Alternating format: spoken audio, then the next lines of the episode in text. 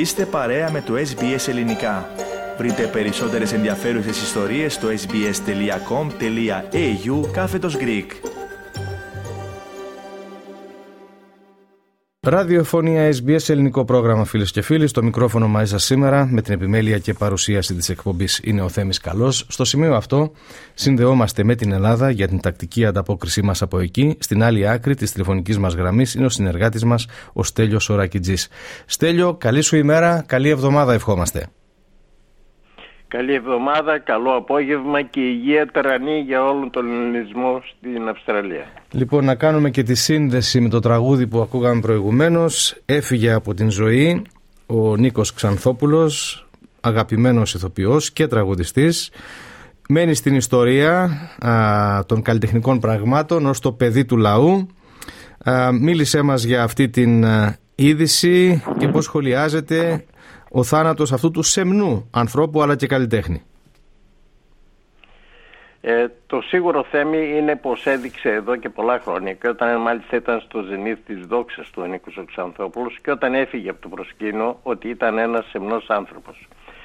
Ο Νίκος Ξανθόπουλος όμως συμβόλησε μια ολόκληρη εποχή. Έγινε το παιδί του λαού όπως τον ονόμαζαν γιατί στο Πανί ήταν ο γιος του Τσαγκάρη, ο φτωχός βιοπαλιστής που περνάς στο πανεπιστήμιο, ο κουρελής, ο ψαράς, ο μετανάστης, ο απόκληρος, ο πάντα μελαγχολικός και ποτέ γελαστός, γιατί τον βάριναν τα βάσανα της ζωής.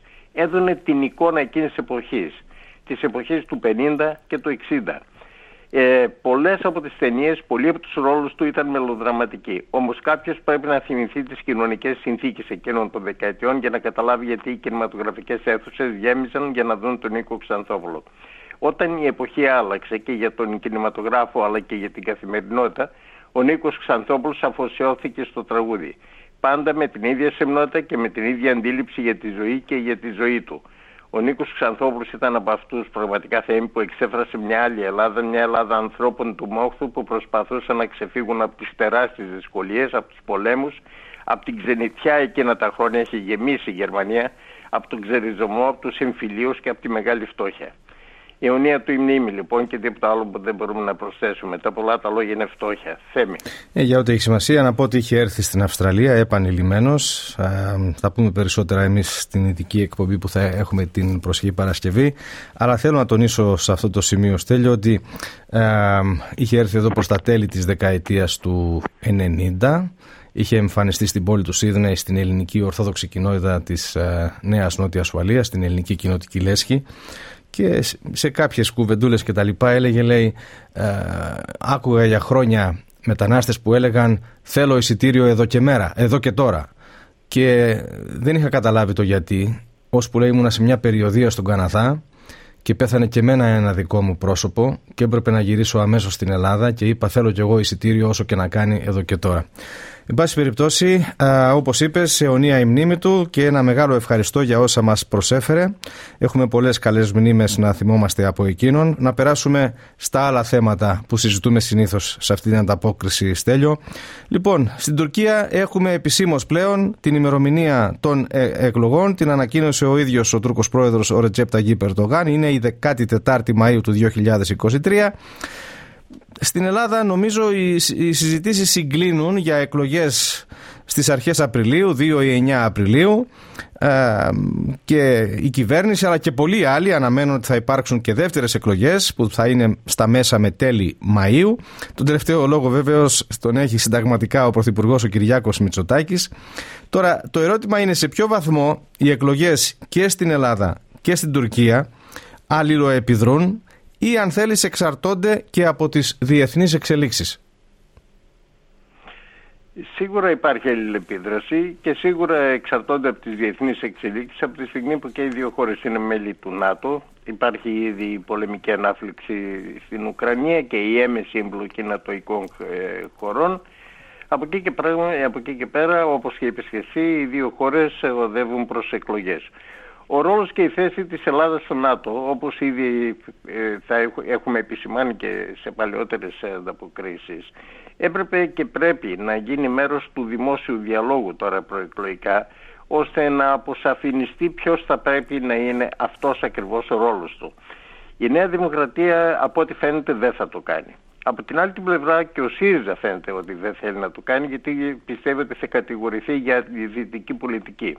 Αυτή η κατάσταση όμως, για να είμαστε φιλαλήθεις και σύμφωνα με τους πολιτικούς αναλυτές στη χώρα μας, δεν βοηθά την Ελλάδα. Είναι θέμα χρόνου, τόσο η εξελίξη στον πόλεμο, όσο και η κρίση στις σχέσεις Ελλάδας-Τουρκίας να πάρουν νέες διαστάσεις. Υπάρχει μια γεωστρατηγική ρευστότητα. Η Ελλάδα έχει ανάγκη από μια νέα κατάσταση στο Αιγαίο και την Ανατολική Μεσόγειο και το ΝΑΤΟ είναι ένα από τα πεδία δοκιμασίας της εξωτερικής πολιτικής και της πολιτικής ασφάλειας της χώρας. Αυτά όλα είναι θέματα τα οποία πρέπει να απασχολήσουν το σκεπτικό, να απασχολήσουν τα επιτελεία των κομμάτων, να κατατεθούν συγκεκριμένες προτάσεις, να γνωρίζει ο κόσμος, να γνωρίζει ο λαός προς τα που το κάθε κόμμα θέλει να οδεύει η χώρα και με ποια πολιτική ή τακτική. Σίγουρα δεν μπορεί να οδεύσει αντιδυτικά, αλλά με τον τρόπο τον οποίο θα κινηθεί έχει μεγάλη σημασία. Δυστυχώς όμως η παθητικότητα και απουσία σχεδίου δεν προκαλούν καμιά αισιοδοξία για αυτό το πράγμα που μόλις ανέφερα. Είναι μεγάλη συζήτηση θέμη αυτή την ώρα για την Τουρκία, η οποία βέβαια από την πλευρά της συνεχίζει να απειλεί τη χώρα μας. Καλό θα είναι εν ώψη και το δικό μας εκλογό να επικρατήσει η ψύχρεμη ανάλυση της στάσης της Άγκυρας αλλά και η στάση των ΗΠΑ κυρίως από πλευράς του ΝΑΤΟ. Σαφώς δεν μπορούμε και δεν πρέπει να υποτιμάμε σε καμιά περίπτωση τις τουρκικές απειλές, στο πλαίσιο όμως της πραγματικής κατάστασης και όχι φαντασιώσεων. Θέμη. Τώρα, σε αυτές τις απειλές της Τουρκίας που είπες, τις επαναλαμβανόμενες, απάντησε για άλλη μια φορά ο Υπουργός των Εξωτερικών ο Νίκος Δένδιας. Βρέθηκε σε εκδήλωση της Νέας Δημοκρατίας στην πόλη της Άμφυσα, στη Φωκίδα και υπογράμμισε μεταξύ άλλων την αποφασιστικότητα της Αθήνας να αντιμετωπίσει τον τουρκικό αναθεωρητισμό. Η ελληνική απάντηση, είπε ο κύριος Δένδιας, είναι ότι παρακολουθούμε, παρατηρούμε, αλλά δεν ακολουθούμε την τουρκική πολιτική.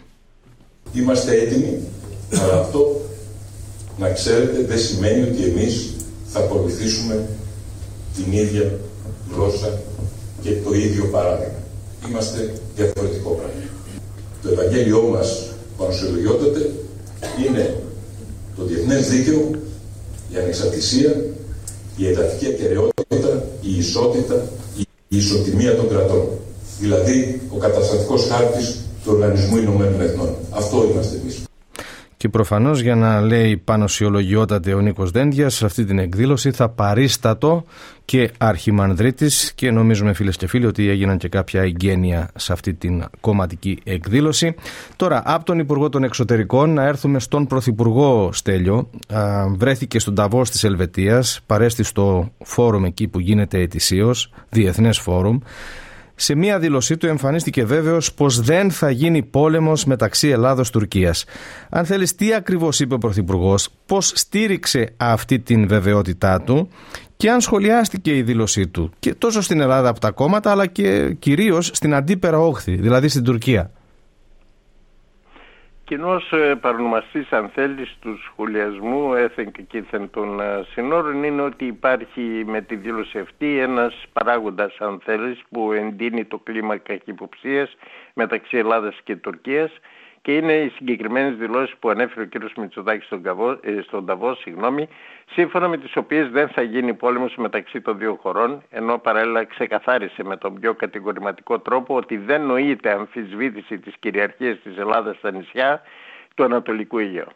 Η Τουρκία, όπως πολύ σωστά ρώτησες, αποδικοποιεί αυτές τις αναφορές ως μια μείζωνα προσπάθεια ε, της Αθήνας να εμφανιστεί ο Πρωθυπουργός της Ελλάδας ως παράγοντας σταθερότητας στην ευρύτερη περιοχή.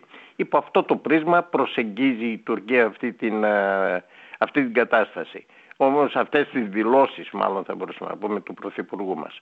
Από εκεί και πέρα θα πρέπει να καταλάβουμε ότι ακριβώς ο, ο κύριος Μητσοτάκης είπε μια αλήθεια ότι πράγματι η Ελλάδα έχει ρόλο παράγοντας σταθερότητας.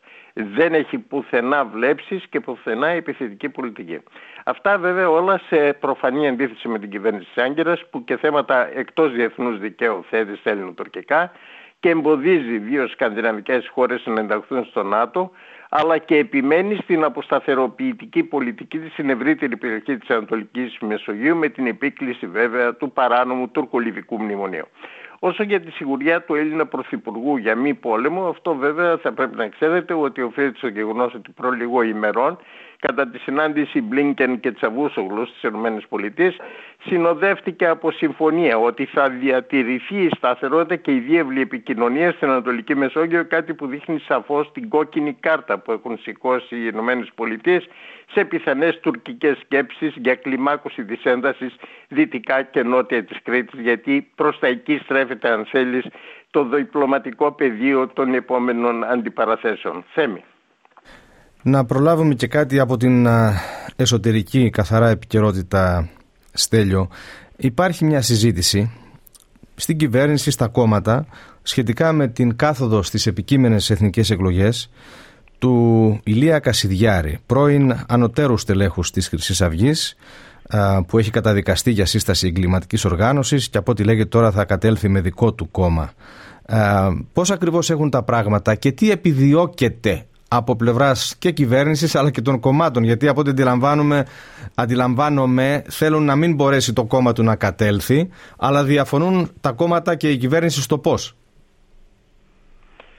Αναμφίβολα θα υπάρχουν διαφορετικές προσεγγίσεις, είναι λογικό να υπάρχουν αυτές, όπως επίσης λογικό είναι ότι έχουν, μάλλον ε, υπάρχει αυτή η αντιπαράτηση λογικό είναι, διότι έχουν εκφραστεί κάποιες απόψεις, αν θυμούνται οι ακροατές μας, ακόμη όταν η Νέα Δημοκρατία ήταν αντιπολίτευση, από τον κύριο Βορύδη που μιλούσε περί νομοθεσίας με τέτοιο τρόπο για να μην επανέλθει η αριστερά ποτέ στην εξουσία.